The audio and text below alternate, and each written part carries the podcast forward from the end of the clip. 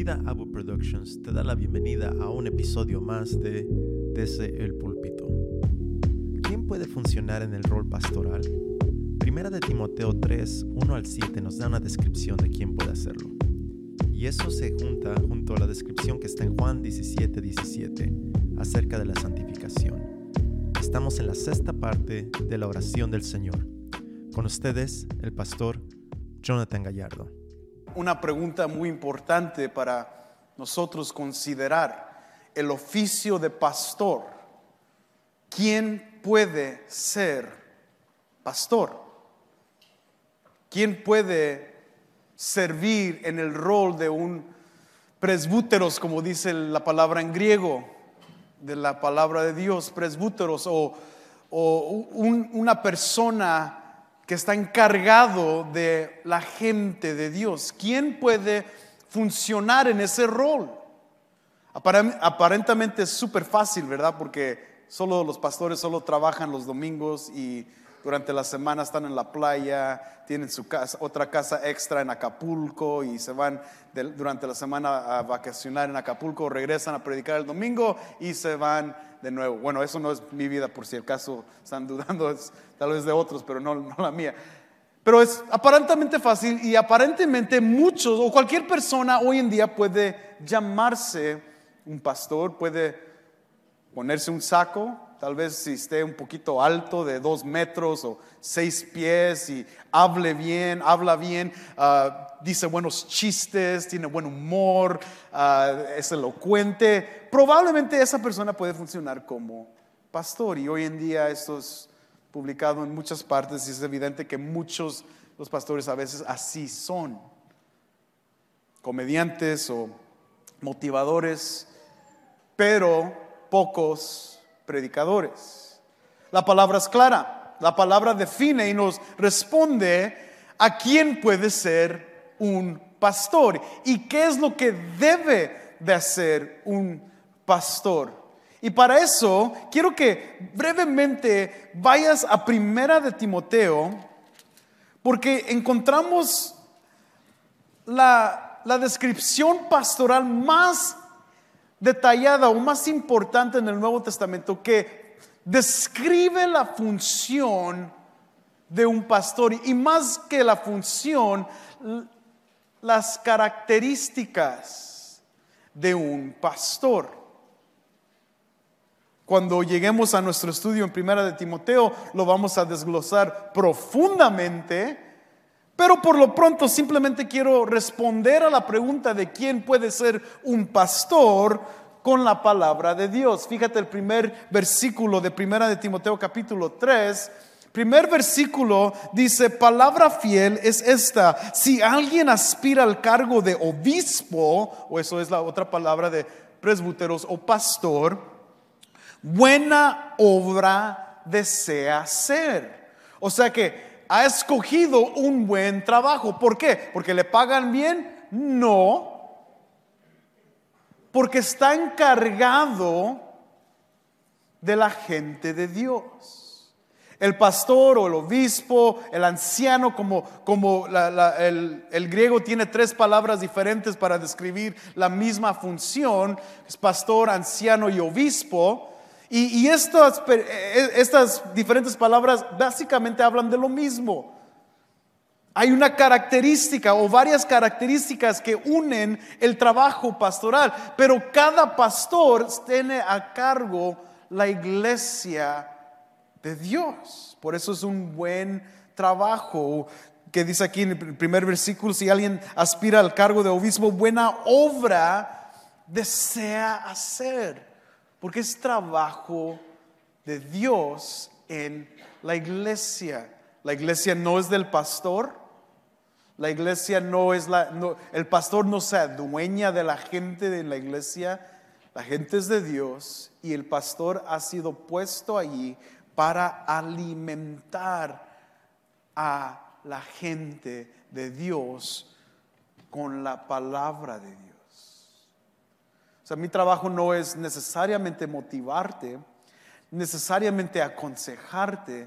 Mi trabajo es darte la palabra de Dios, que tú la puedas asimilar, entender para que tú puedas enfrentar el mundo afuera con la verdad de Dios. No con mi consejo, no con mi sabiduría, sino con la sabiduría que viene del cielo, palabra de Dios. Ahora, ¿Cuáles son las características brevemente? Los versículos 2 al 5 nos hablan de unas características muy interesantes para el pastor. Fíjate, el pastor, un obispo, versículo 2, debe ser pues irreprochable, marido de una sola mujer. ¿Escucharon? Una sola mujer. Sobrio, prudente, de conducta decorosa, hospitalario, apto para enseñar, que es una de sus funciones primordiales, tiene que saber enseñarle a la iglesia la palabra de Dios, no dado a la bebida, no pendenciero, sino amable, no contencioso y no avaricioso Versículo 4, que gobierne bien su casa teniendo a sus hijos sujetos con toda dignidad. Pues si un hombre no sabe cómo gobernar su propia casa, ¿cómo podrá cuidar de la iglesia de Dios? Estas son características muy importantes para un pastor. Tú no quieres tener un pastor borracho. Tú no quieres tener un pastor mujeriego. Tú no quieres tener un pastor amante del dinero. Que me vean con Mercedes-Benz y Lexus todos los fines de semana diferentes. Eso no es tu pastor ideal. Eso no es lo que es un pastor. Lo que debes de requerir de un pastor es que puedan enseñar de la palabra de Dios. Ahora, esas son características. Recuerden, no estamos estudiando primero de Timoteo, solamente estamos viendo y observando unas cosas para entrar o regresar a Juan 17. Pero de todas las características interesantes del obispo, del pastor o del anciano, una es distinta e interesante a la misma vez. Fíjate el versículo 6. Quien, eh, dice el versículo 6, no debe ser un recién convertido. ¿Escucharon? Esto es algo distinto e interesante a la misma vez.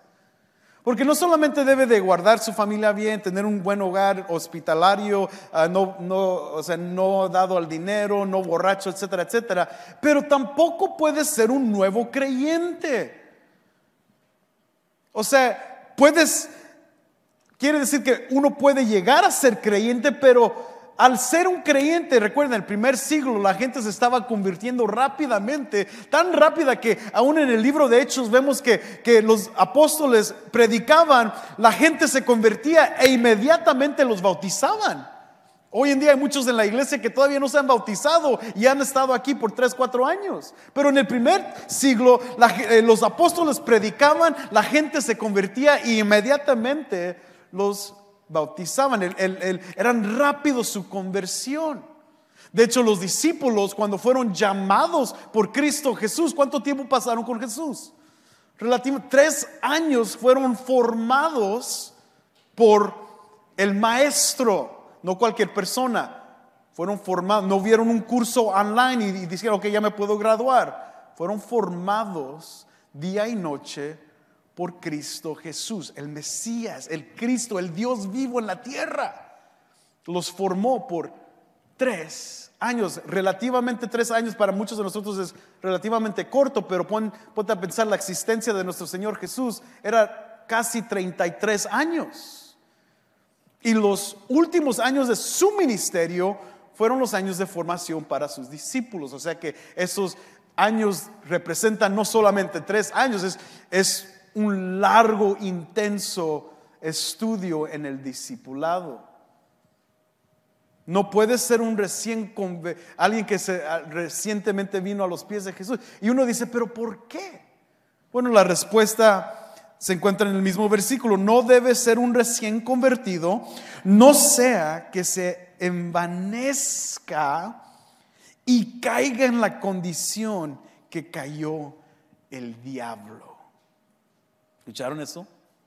O sea, no puede ser un recién convertido porque Cuando le das autoridad o liderazgo a un recién convertido, es muy posible que el pastor entonces se agarre de ese poder y se adueñe de ese poder y haga con ese poder lo que se le da la gana delante de la gente. ¿Por qué?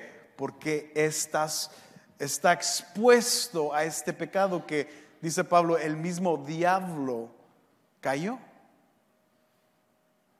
Un recién convertido dirigiendo a la gente de Dios no es prudente porque tiene todas las tendencias y es fácil de atacar por el mismo diablo, soberbia, se puede, puede adueñar de la iglesia y puede caer en ruina porque es recién convertido. Básicamente lo que Pablo está diciendo es, un pastor necesita ser procesado, necesita ser procesado, necesita ver una trayectoria de formación, no solamente en el aspecto del liderazgo, porque hay, muchos buenos líderes en el ambiente de negocios que, son empresarios, que pueden, que pueden funcionar en el aspecto práctico del pastorado, pero no pueden funcionar en el aspecto espiritual del pastorado. Es muy diferente que ser un hombre de negocios dirigiendo una corporación ah, multimillonaria. No es el intelecto que se necesita, es la formación de parte de Dios que se necesita en el pastor. Después de varios tiempo, el pastor entonces es alguien, o cuando llega ese hombre a querer y, y aspirar a ese puesto pastoral, entonces, después de años de proceso, pueden funcionar adentro del obispo o de anciano o de pastor. Yo le doy gracias a Dios que cuando yo tenía, yo hablando 15 años atrás, cuando tenía 25, 26 años, yo, yo era un sábelo todo. Todos, los de, todos los muchachos de 20 años lo saben todo. Y yo ya estaba esperando mi puesto para tomar liderazgo de la iglesia si, si el pastor me decía, vete, abre una iglesia, yo decía, yo puedo ir a abrir una iglesia y, la puedo hacer crecer en tres mil, cuatro mil personas. Así, dame un año. O si me quedo en cargo de vida abundante, yo le decía a mi papá, pues, ¿sabes, ¿sabes qué? Pues ya retírate, puedes ir a México a disfrutar la vida en México y yo me encargo de este barco.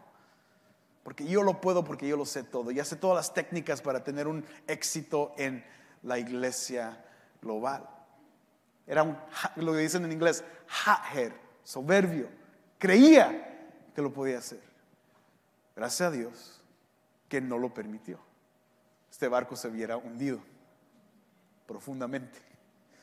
Aún hace 10 años atrás. O sea, tuvo que haber un proceso largo para poder llegar a enseñarles ustedes la palabra de Dios.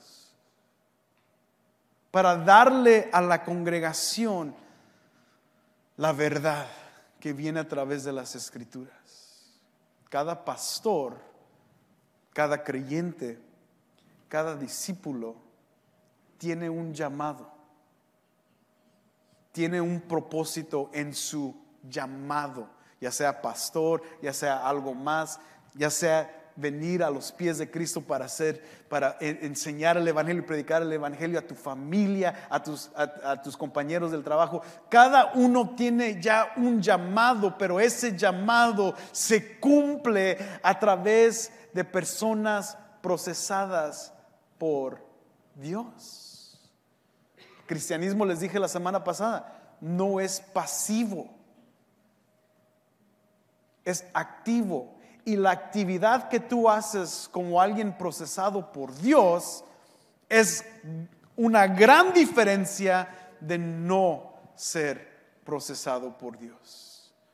Por eso hoy en día necesitamos reconocer que nuestro nuestra formación en el discipulado tiene que incluir esta hermosa palabra que vamos a encontrar en Juan 17, santificación.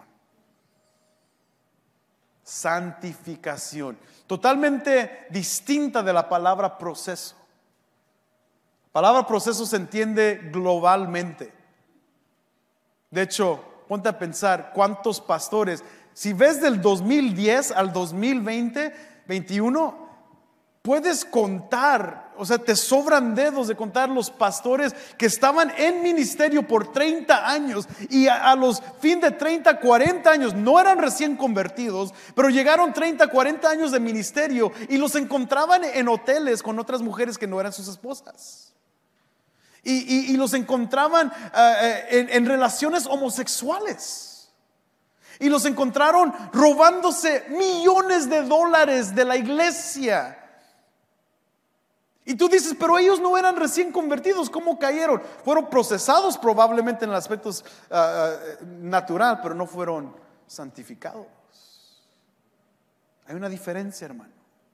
Santificación te aprueba para el trabajo de Dios. Y es por eso que cuando examinamos la oración de Jesús, el peso cae en que sus discípulos sean santificados porque hay una misión que cumplir. Que hoy en día nosotros podamos vivir como hijos e hijas de Dios, que no solamente están siendo procesados, pero que están siendo santificados. Así es que ahora sí, regresa a Juan capítulo 17 y vamos a entrar otra vez a esta segunda porción de la oración de Jesús que se encuentra en Juan 17. La semana pasada examinamos los sujetos de la oración y ya vimos que está hablando acerca de sus discípulos, ¿verdad? En Juan 17, versículos 6 al 19, es la porción en cual Jesús está orando específicamente por sus discípulos. Y el versículo 10 nos lo clarifica, no por el mundo, estoy orando por mis discípulos. No estoy orando por el mundo, estoy orando por ustedes, por ellos. ¿Por qué? Porque ellos tienen un trabajo, una misión que cumplir, ¿verdad? La iglesia del primer siglo se va a fundar sobre los hombros de estos discípulos. Muchos van a morir por el Evangelio, por su causa. Muchos van a, ser atormentados por predicar el Evangelio. Pero la iglesia de Dios se va a edificar con estas personas. Y la oración de Jesús entonces empieza a tomar forma cuando vemos cómo está orando Jesús por cada uno de estos discípulos. Fíjate, capítulo 17, ve brevemente conmigo el versículo 18. Dice, como tú me enviaste al mundo, yo también los he enviado al mundo. Ahí está la misión, ahí está el llamado. ¿Recuerdas lo que leímos en Efesios capítulo 4, un poquito antes en el servicio?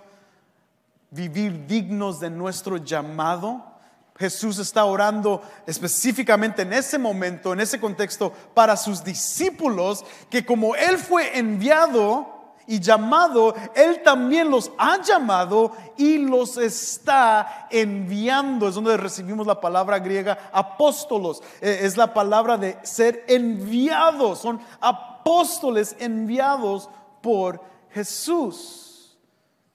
Estos son, tienen una misión. No simplemente sacó a Mateo de su trabajo, no simplemente sacó a Pedro y Andrés de su trabajo, no simplemente llamó a Felipe de su trabajo, sino que al llamarlos les puso una meta, un destino a donde llegar. Y esa meta era que iban a, va a ser cumplida con el apoyo del Espíritu Santo a su favor.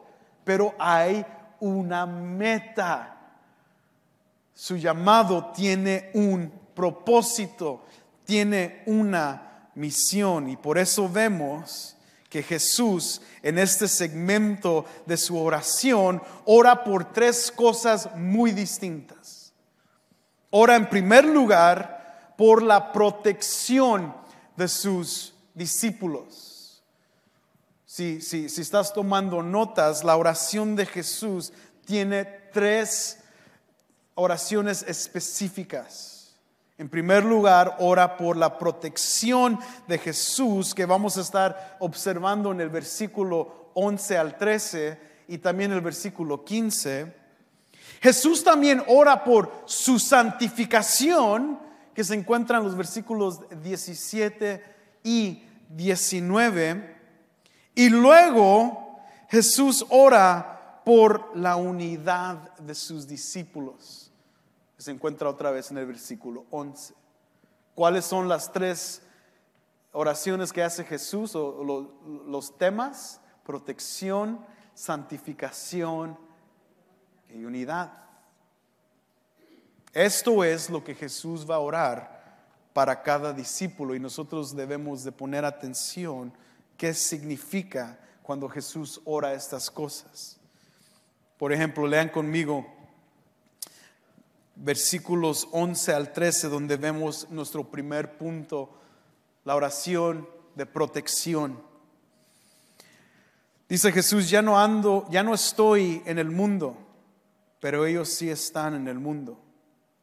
Yo voy al ti Padre Santo, guárdalos.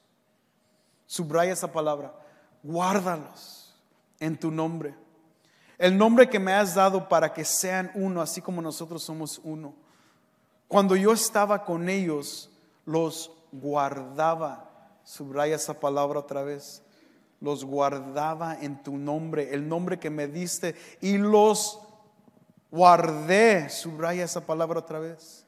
Y ninguno se perdió excepto el hijo de perdición para que la escritura se cumpliera. Pero ahora voy a ti y hablo esto en el mundo para que tengan mi gozo completo en sí mismo. Ahora ve el versículo 15. No te ruego que los saques del mundo, sino que los guardes. Subraya esa palabra otra vez. Guardes del maligno. ¿Por qué está orando Jesús? Por la protección de sus discípulos. Guarda, guarda, guarda, manténlos. Esa es una palabra militante. No es simplemente de, cuando alguien te da, hey, guárdame esto por favor o álzame esto. No, es una palabra militante como que un soldado. No sé si has visto, bueno, recientemente en las noticias la, reina murió y, Buckingham Palace usualmente está llenos de soldados que están ahí enfrente del Buckingham, del Palacio Buckingham. Y, estos soldados están fijos. De hecho, hay muchas bromas en YouTube de, gente que va y les, hace burla y los está tratando de, de, you know, que ellos pierdan la conciencia. Y estos soldados están fijos. De hecho, hay, hay videos que, han, que, que, se ven cuando hacen la cambia de la guardia y están marchando así súper firmes, que, gente no se les quita y estos no se, no se mueven, no dicen, ay, con permiso, con permiso. No, no, están y los tumban y pobres hermanitas se van cayendo al piso porque están enfocados en su misión. Están guardando el palacio. Cuando Jesús ora por la protección de sus discípulos, tiene esto en mente para ellos. Están siendo guardados por Dios, protegidos por Dios. Pero ahora, esta protección, muchos dirían, pero pues de qué vale esa protección si muchos de ellos murieron? Los apedrearon, los colgaron, les quitaron la cabeza. ¿A poco? Wow, ¿cómo? ¿Qué tan débil fue la protección entonces de, Dios? O tal vez Dios no, no escuchó la oración de su hijo. Bueno, no es necesariamente que los esté guardando de daño físico, sino por de quién los está guardando. ¿Qué dice el versículo? Del maligno, del diablo hay un diablo que los quiere devorar, que los, les quiere quitar su misión, les quiere quitar todo lo que Dios les ha dado y los ha encomendado hacer. Hay un diablo muy real que los odia y no quiere que cumpla su ministerio. Por eso, si no estuviste aquí por 10 semanas en, el estudio que dio el pastor Henry de la guerra espiritual, te aconsejo que lo escuches porque ahí vemos bien y claramente que en Efesios capítulo 6 no estamos batallando con cosas naturales, sino contra ataques del espíritu en el ambiente espiritual. Y yo sé que eso se escucha como, uy, místico, pero hermano, hay un enemigo muy real en este mundo. El diablo está buscando quien devorar. Y, si tú crees que te puedes poner al tú con el diablo, ten cuidado pero Jesús dice, Dios, protégelos de las manos del diablo. Tu protección no está en qué tanto tú le puedes gritar al diablo.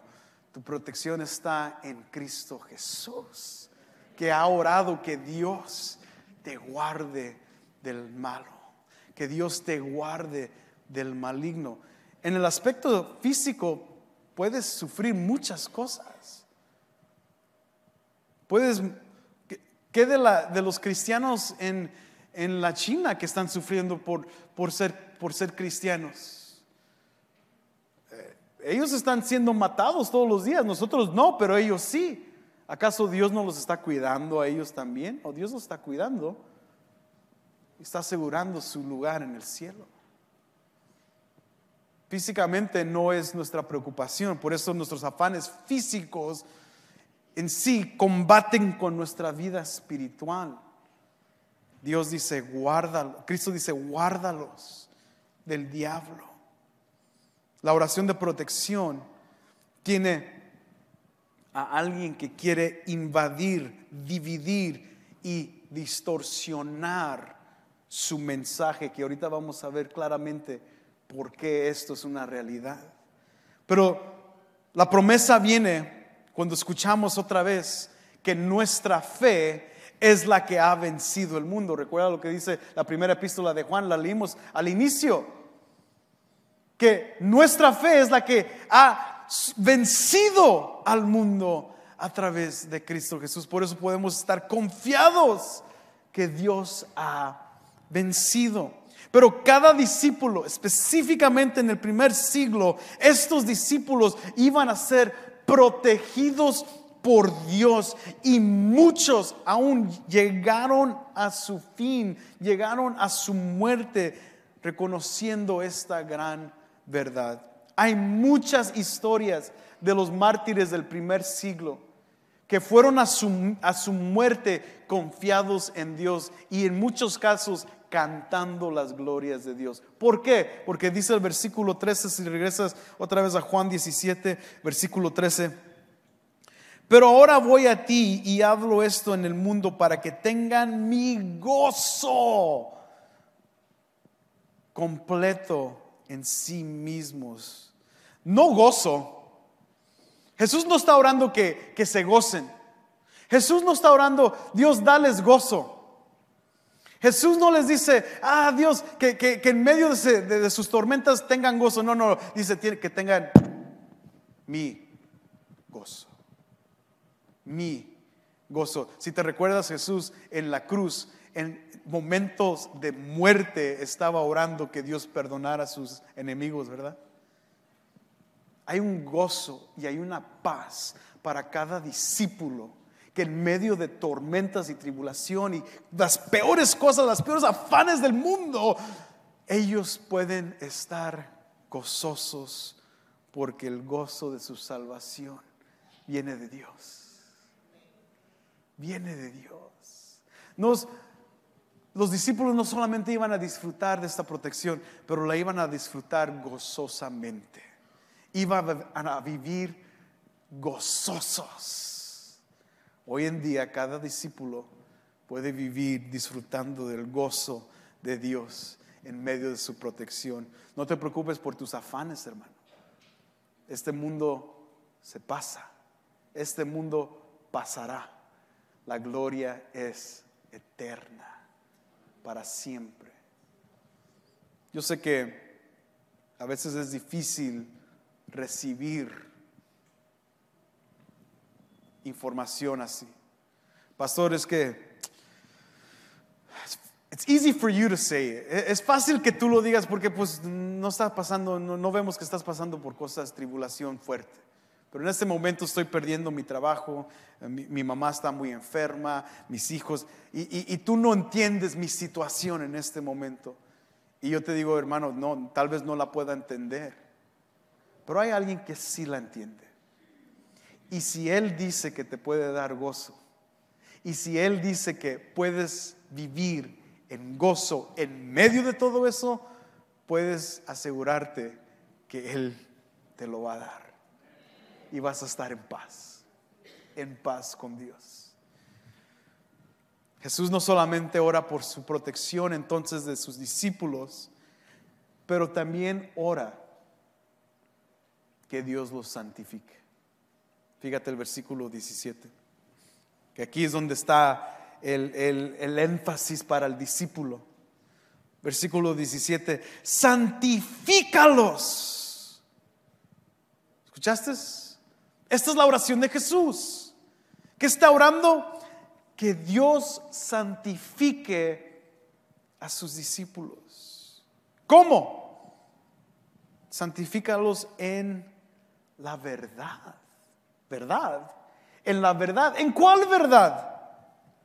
tu palabra es verdad. Oh, no cualquier verdad, no cualquier fe, no cualquier, no, no, no, hay una verdad y esa verdad es la de Dios. Y la única manera que el discípulo puede ser santificado es filtrado por esa verdad por esa palabra. La vida del cristiano, hermano, es una vida de proceso y una vida de santificación por medio de la palabra de Dios. Solo analiza brevemente, analiza la importancia que tú le das a la palabra de Dios en tu vida. Yo no soy nadie para juzgarte, yo no veo cómo vives, no, no, tengo una cámara secreta en tu, en tu cuarto o en tu casa. Solo Dios sabe cuánta importancia tú le das a la palabra de Dios. Pero just think about it. Piénsalo. Si mira tus horas del día, todos tenemos las mismas horas en el día, ¿verdad?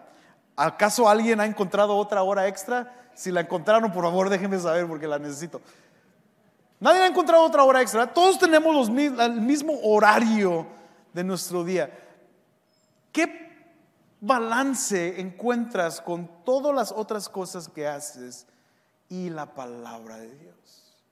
Ahora, es fácil decir, lee tu palabra, hey hermano, lean la, lean la Biblia, lean la Biblia, lean la Biblia. Y, brother, you could read it, la puedes leer y eh, es otro libro.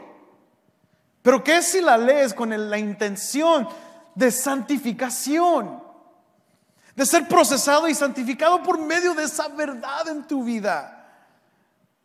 Hay muchas personas que leen la Biblia y aún la leen más que tú y yo, pero discípulos son santificados por medio de esa palabra porque es para ellos la única verdad y su único sustento. Es lo único que puedo comer.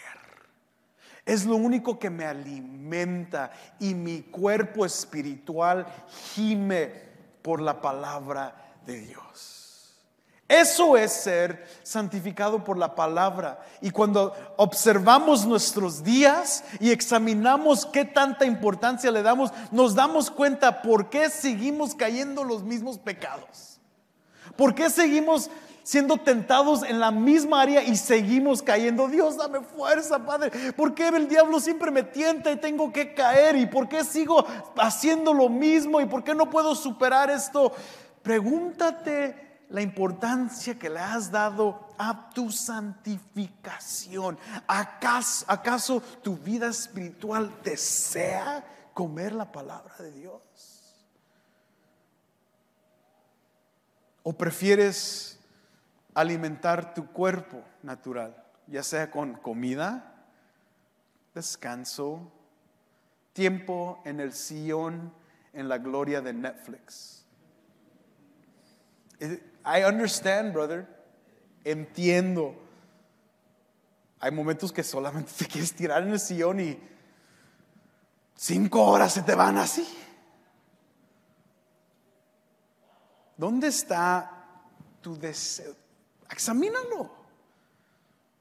Porque santificación viene no externamente, místicamente, donde hemos visto prácticas aborrentes en el mundo cristiano, donde le sacan los demonios a, la, iglesia siempre que vienen, tienen un, servicio de liberación y vengan para ser liberados del, demonio del, sexo y de la pornografía. Y ahí están golpeando los pobres hermanos y en el nombre de Cristo sale el demonio y todo. Y, sale esa semana, pero regresa la próxima. Eh, eh, that's no, eh, así hermano no podemos vivir siendo liberados todas las semanas, santificados por la verdad. Es ahí donde esa, bebida que tanto anhelas todos los días para emborracharte, es ahí donde se te va a ir. Es ahí donde eres purificado, santificado. Pornografía te va, las, las adicciones se te van porque la palabra te empieza a filtrar y procesar y santificar. Es lo, es, es lo que los, tú ves los niños y intentas a darle vegetales a los niños. Y desde niños ellos entienden la diferencia entre azúcar y vegetal. Y los niños mismos pueden identificar que el azúcar es mucho más sabroso que un frijol verde. No sé cómo se diga en español, pero es green peas. Ellos no le gustan. De hecho, aun cuando tú le das de tratar de dar de comer un bebé de esa comida verde, hasta a uno le da. Ni uno se la comería. Queremos forzar a los pobres bebés que la coman. Pero ellos quieren, lo, lo anhelan y para ellos es malo, pero, pero lo quieren, lo, quieren la leche, quieren, porque es lo que su cuerpo pide. ¿Qué es lo que está pidiendo tu cuerpo espiritual, hermano? What are you looking for? What fills your need? Si no es la palabra de Dios, va a ser algo más. Y eso no va a ser parte de tu santificación. Eso es algo que tienes que vencer junto con Dios. Este es el único momento donde la vida cristiana trabaja con Dios, sinergia. Dios y el cristiano trabajando juntos en su santificación. Y requiere disciplina, pero esa disciplina te va a dar deseo de comer palabra y no otras cosas.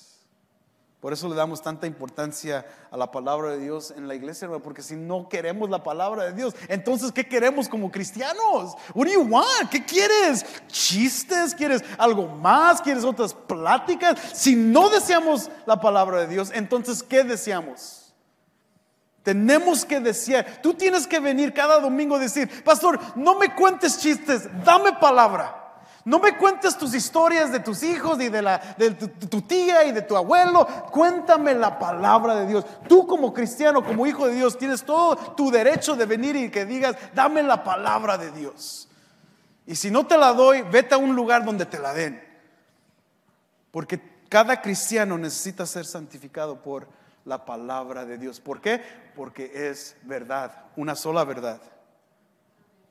No, no estás aquí porque esta es una verdad entre muchas verdades. Estás aquí porque estás siendo santificado por la única verdad. Esta verdad nos separa. Esta verdad nos santifica, que en su propio nombre la palabra santificación es separación. Es ser distinto del mundo, un pueblo escogido, llamado distinto del mundo. Es una vida separada, no físicamente, No, no, no, somos como los menonitas o, o, los ames que se separan del mundo. No, no, estamos siendo separados del mundo, de los deseos del mundo. Yo no deseo lo que otros hombres de mi edad desean a este tiempo en sus vidas. Mis deseos, mi vida desea lo que el Espíritu de Dios dirige adentro de mí. Mis deseos son muy distintos, muy separados de este mundo. Eso es santificación, separación. Por eso Cristo dice, fíjate en el versículo 19, y por ellos yo me santifico, para que ellos también sean santificados en la verdad. ¿Qué significa eso? Que Cristo mismo se santificó, o sea, se consagró. ¿Por qué se consagró? Porque iba a ir a su muerte para separarnos a nosotros de un mundo de pecado de las manos del diablo. Cristo se santificó no porque él era un pecador, sino se separó y se consagró por el trabajo que iba a cumplir.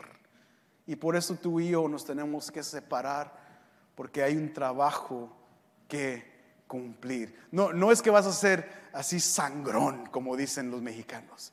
Ay, no, yo soy cristiano, no me puedo juntar con usted. Hay mucho pecado allí, mucho pecado allá. Mejor hago mi propia comunidad de puros perfectos como yo y no me junto con nadie. No, tu santificación se comprueba en medio de las tinieblas. Allí, en medio de, todos los chistes de las mujeres y de, que un borrachito entró acá y, y de los chistes de Pepito y todo ese rollo, ahí es donde se comprueba tu santificación. Ahí es donde demuestras que eres un cristiano, no para que digan, ay, el santito, no, no, no, para que digan, man, hay, hay algo ahí que me cae mal de ese brother, pero es buena onda.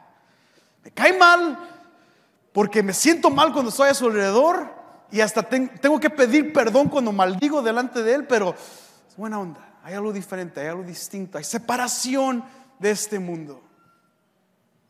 Estamos aquí para ser santificados, para santificar. Y la palabra de Dios es la que nos lleva a esa santificación. Pero hay separación porque la verdad siempre divide y siempre separa. Falsedad verdad. No, no, puede coexistir con falsedad. Por eso leímos aún en Efesios las falsas enseñanzas, falsas doctrinas que van a venir. E, eso tiene que, uno tiene que, como cristiano y discípulo, saber cómo dividir verdad y falsedad. El problema es que cuando no somos santificados por la verdad, no sabemos qué es bueno y qué es lo malo. Y decimos, pero pues él se dice que es cristiano y él también, pues tal vez, aunque está medio raro, pero tal vez es verdad. No, hay distinta, verdad siempre divide. Y esto es interesante porque todos están a, favor del, siguiente, de la siguiente oración.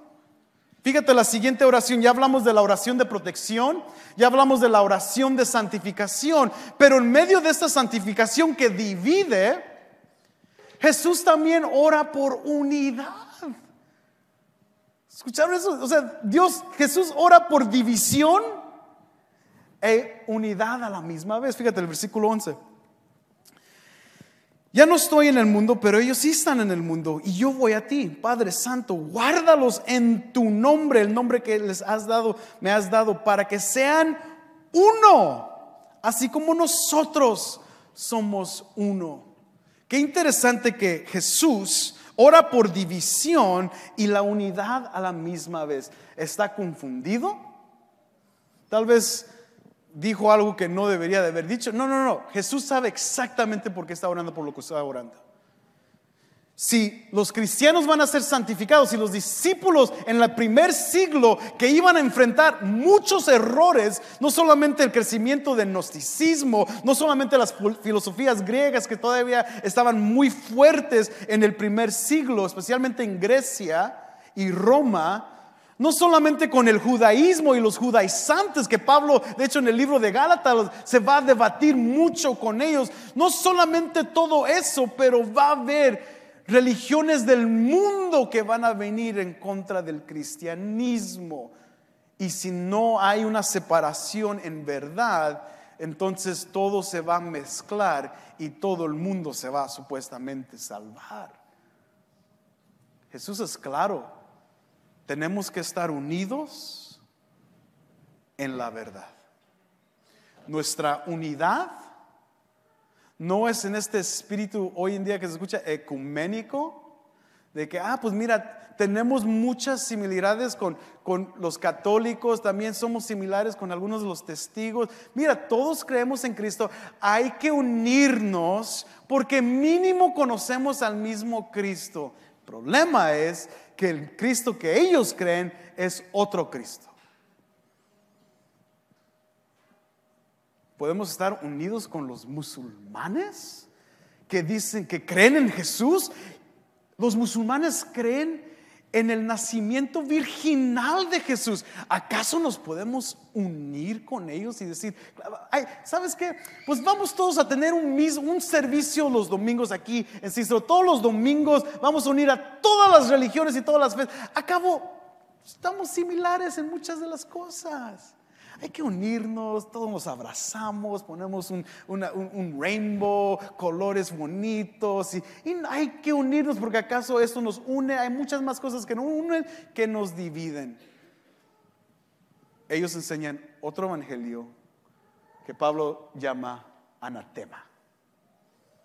Otro Cristo, falsas doctrinas, falsas enseñanzas. Recuérdate, hermano, esto es fácil.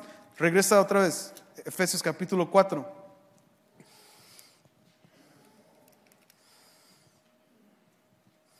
Versículo, después de que Pablo da los, dones a la iglesia para la edificación del pueblo en los versículos 11 en adelante. Fíjate lo que dice el versículo 14. Entonces ya no seremos niños sacudidos por las olas y llevadas de aquí para allá por todo viento de doctrina, por la astucia de los hombres, por las artimañas engañosas del error. Más bien, al hablar la verdad en amor, creceremos en todos los aspectos, ¿entendieron? Ya no seremos como niños que se van, oh, él dice esto, oh, yeah, oh, él también dice, oh, pues vamos por acá, oh, ellos enseñan esto, oh, pues vamos a esta religión, y, este domingo vamos para acá a esta religión, y este domingo vamos a esta iglesia, y este domingo, pues ellos también están chidos. Eh, verdad, únelos en tu nombre, en el nombre que me diste, que hay un solo nombre dado a los hombres en cual podemos ser salvos, un solo mediador entre Dios y los hombres. Ese nombre es Jesucristo. Que estén unidos en Jesucristo. Esa es nuestra unidad. Nada de esto de, ay, florecitas y, y, No, es unidad en la verdad. Antes de ser unidos, tiene que haber una división. Y si vamos a estar unidos, vamos a estar unidos en la verdad. Tenemos que tener mucho cuidado hoy en día con todas estas falsas enseñanzas que están a nuestro alrededor muchos que se llaman cristianos. Y no es para, otra vez, burlarnos de los que se... No, no, no. Yo soy su pastor. Y hay muchos hermanos en Cristo que enseñan error. Y I'm sorry, hermanos, pero muchos de ellos están en enlace. Y yo sé que a muchos les fascinan enlace. Be careful. Sé que el Facebook, YouTube, promueve esto porque es lo más popular. Tengan mucho cuidado. Yo no soy nadie para decirles qué ver, qué no ver. No, no. Tengan cuidado, disiernan y únanse en la verdad. Hay otros allá que se dicen hermanos y no son nuestros hermanos. Y yo no los puedo llamar hermanos porque tienen a otro Cristo y otro Evangelio. Pero nosotros conocemos la verdad, los discípulos que Cristo está orando, que en ese momento se unan en la verdad, que ellos puedan estar unidos en el gozo de Dios para que puedan enfrentar al mundo y su misión y cumplirla con la ayuda de Dios a su favor. Cristo ora por tu protección, Cristo está orando por tu santificación y Cristo está orando que tú te unas al cuerpo de Dios cada día más Gracias por tu sintonía. Estamos muy emocionados de que la conferencia ChurchCon está a la vuelta de la esquina. Este 6 y 7 de octubre en vida abundante en Cícero. Para más información visita nuestra página web churchcon.com. c h r c h c o n.com. Esta ha sido una producción de Vida Abu Productions.